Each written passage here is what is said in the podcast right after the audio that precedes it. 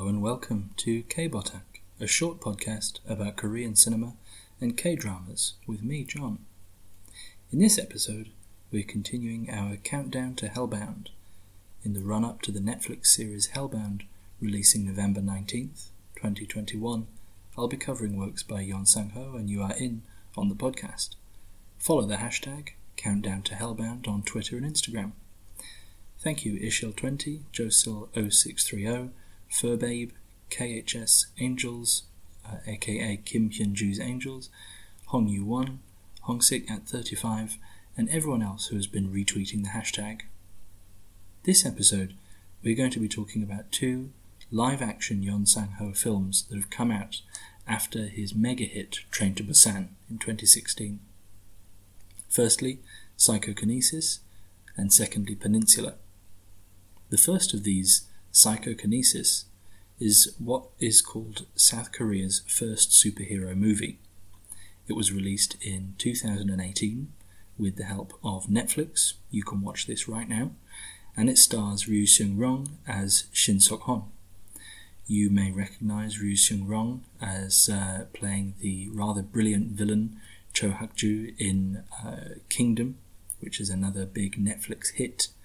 Uh, he's a character actor uh, who can be seen in a lot of films and various TV series. He even seems to have uh, popped his face up in the currently unreleased Jiri-san, uh, which is the recent uh, mountaineering K-drama that started airing. In this, Seok Hon is a schlubby uh, kind of security guard who lives a very ordinary life, doesn't have a lot of money, seems to live in one room, uh, but one day on his morning hike, he accidentally drinks water that has asteroid dust in it, and this gives him psychokinetic powers. Now, what you have to know about psychokinesis is he is not Captain America or Iron Man or any of the American uh, or Marvel superheroes that you will have seen uh, in the MCU or anything in DC. This is a very ordinary, normal guy uh, with stubble and a paunch, and he's got a very normal life mission in this movie, which is to save his daughter's business. His daughter, Rumi, runs a very successful fried chicken restaurant that has been getting quite a lot of exposure in local newspapers and online and on social media for having absolutely delicious fried chicken recipes. Unfortunately, gangsters working as muscle for a construction company want to bulldoze her chicken shop so that the construction company can build a massive mall there instead. Uh, as the story goes on, Seok Hon develops his powers. He starts to get used to how they work uh, and uh, realizes that he can pick things up, that he can push things around, he can even push people around. Um, and he gradually tries to become a, a hero to his daughter and to the various businesses that are endangered by this construction company, which by this point have clubbed together to basically have a protest against this encroaching company. This movie is basically about literally fighting against gentrification. There's no supervillain here. You don't get Ultron or uh, Thanos or anything like that uh, Yeon Sang Ho has not seen fit to create any kind of uh, evil guy in uh, in a dark suit and cape that has psychokinetic powers to battle against Seok Hon. Uh, he is literally fighting gentrification and capitalism. The construction company boss eventually has him arrested and imprisoned for this. Uh, his powers, while they're uh, enough to for a while push back the uh, mobsters and gangsters who are trying to physically force the businesses out of their lots.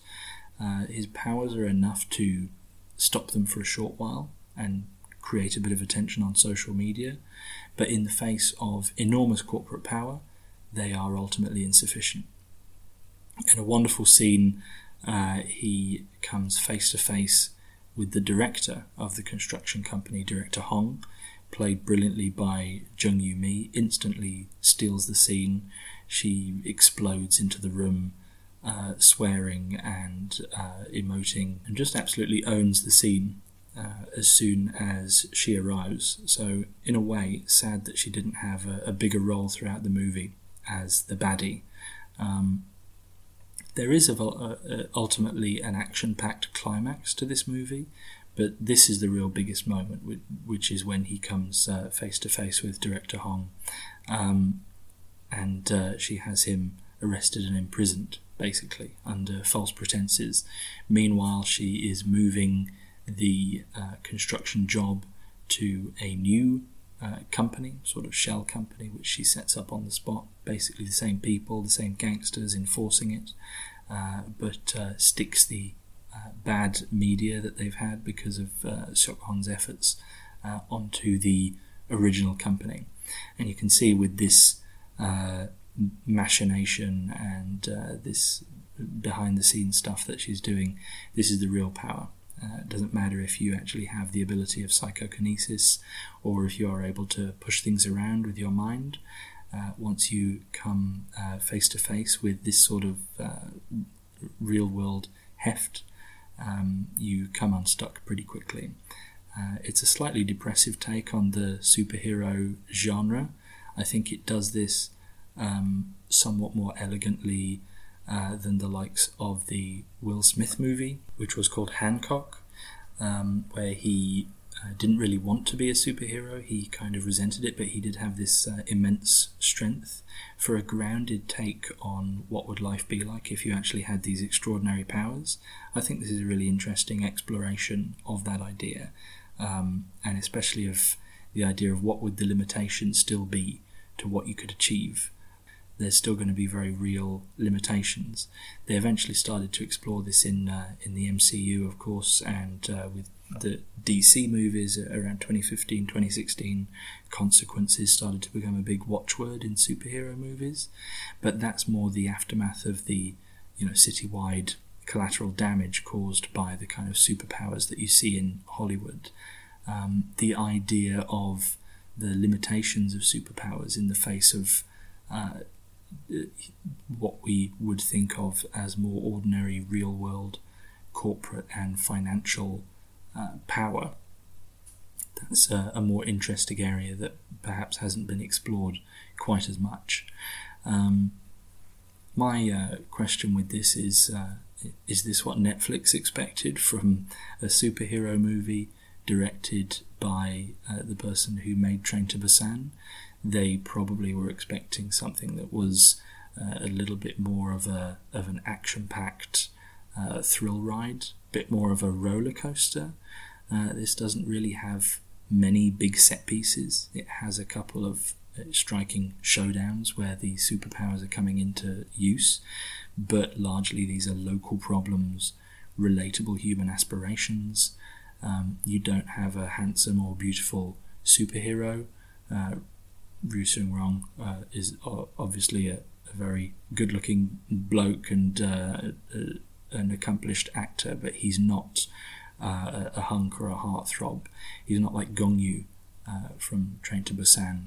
Um, he is not like Gang Dong Won, who would be in the, the next Yeon Sang-ho movie, uh, Peninsula. Um, perhaps if they had chosen uh, a, a heartthrob instead of a character actor for this movie, uh, it might have gone down differently, but I think it's very important to have this kind of middle aged guy uh, whose issue is about connecting with his daughter as the uh, heart of the story. I think it works well for that reason. Um, he's an ordinary dude. There's no super suit. Most of the time, he's wearing, uh, I think, you know, sweatpants or uh, some kind of a, a, a, rumpled suit that he might have put together. Uh, again, he looks like someone who's just walked in off the street. And like I mentioned, there's no supervillain. Uh, it's just capitalism, uh, gentrification. So the social side and the soap opera of a Yeon Sang Ho movie comes out stronger here than Train to Busan, I think, but it is less of an absorbing actioner. Um, still very worth catching for a different expression of what a superhero movie can be about. So, next, let's talk about Peninsula. This is described as a standalone sequel to Train to Busan. In fact, it has, on the face of it, even a weird relationship to that movie because in the West, all of the posters say Train to Busan presents Peninsula. clearly, at least the marketing department were desperate to get the Train to Busan connection in there somehow. It's even exactly the same logo font as for that movie. Um, but it's a very clunky sentence, isn't it? Train to Busan presents Peninsula. Uh, this is a movie that was aiming to do some very different things uh, to that original film. It is immediately a whole country movie. Uh, if you heard the episode that I previously did on Train to Busan, I mentioned one of the things I liked about that was the fact that it took place across a single day and it has this very cramped, naturally very tense setting uh, of a train uh, that is going to one place. Uh, and so, because of that, the, the, the pace and the tension of the movie is able to articulate very naturally and become very exciting. Here, we've uh, got an entire, not just country, but an entire peninsula, according to the title, uh, that we're dealing with. Uh, you open on the day of the outbreak, same as the original movie, and uh, you see uh, two guys, two soldiers who are crossing the country trying to get out. They're going to a port, uh, they're going to a ship.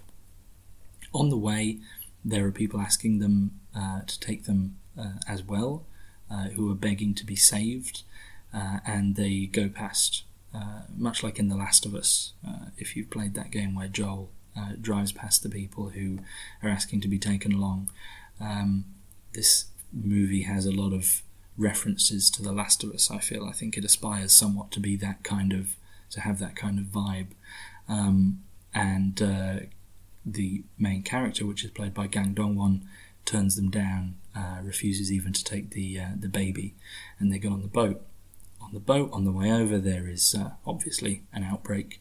Um, side note: This movie does still have the very funny zombies from the first film.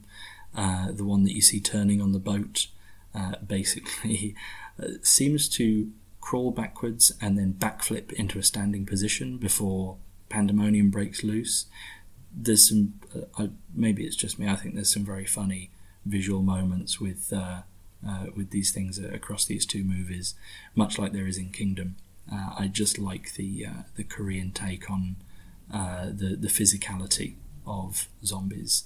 Um, so, because of this, because of this outbreak on the boat, which is headed to Hong Kong, um, many countries say no more uh, people from Korea, no more refugees.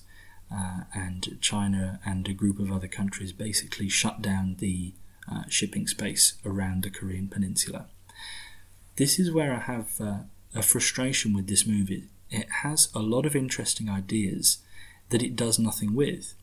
Because after this initial sort of expository scene on the day of the outbreak and the boat ride, uh, you move to Gang Dong-won's character and his mate, uh, who are now refugees in Hong Kong. They're being treated not just as second class citizens, but as people who might be dangerous. And uh, the Hong Kongers around them are, are, saying, Watch out, they might turn into zombies, and they don't want to serve them at restaurants and things like this. Um, this is an opportunity to explore ideas that are very relevant right now, that people go through every day, uh, things that are incredibly painful, incredibly unjust in the world that because people have run away from something that is a direct and immediate danger to them, uh, they are then treated uh, awfully in, in the place where they thought they would be safe, where they thought they would be better off. Um, there's a lot of ground to cover there for a director like Yeon Sang Ho, who is invested in social issues, but it kind of abandons that um, as it moves on to its main plot, which we'll get to in a second. And then, even more interesting, uh, there's a throwaway mention of the fact that there is a safe place on the peninsula, North Korea. Well, how and why and what is happening there? What's the status of the DMZ? Uh, exactly what defences have they got uh, set up uh, along the line between the two Koreas? But that's a really interesting idea. Um, but again, they just drop it straight away.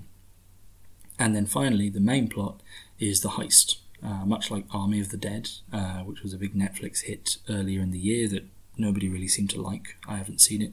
Uh, the central kind of motivation for the characters in this movie is that there's a ton of money in a truck, uh, in South Korea, which by now is is just uh, you know, a, dead country, um, and they need to go in and extract it. Um, so it's a heist movie. Uh, it has a bit of a, a Zombieland feel to it. That's a good kind of impetus for the movie as well. Um, but uh, again, doesn't really go anywhere. They they turn up, they get to the truck, they find the money, um, and then the movie kind of rambles on into uh, another story where they're captured by uh, one group is captured by uh, basically some soldiers who have gone over there and gone rogue.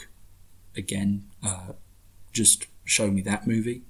That's a very interesting Full Metal Jacket kind of idea about these soldiers who go over to tame the place and uh, they end up uh, just kind of going rogue and deciding that they want to be kings in hell, as it were.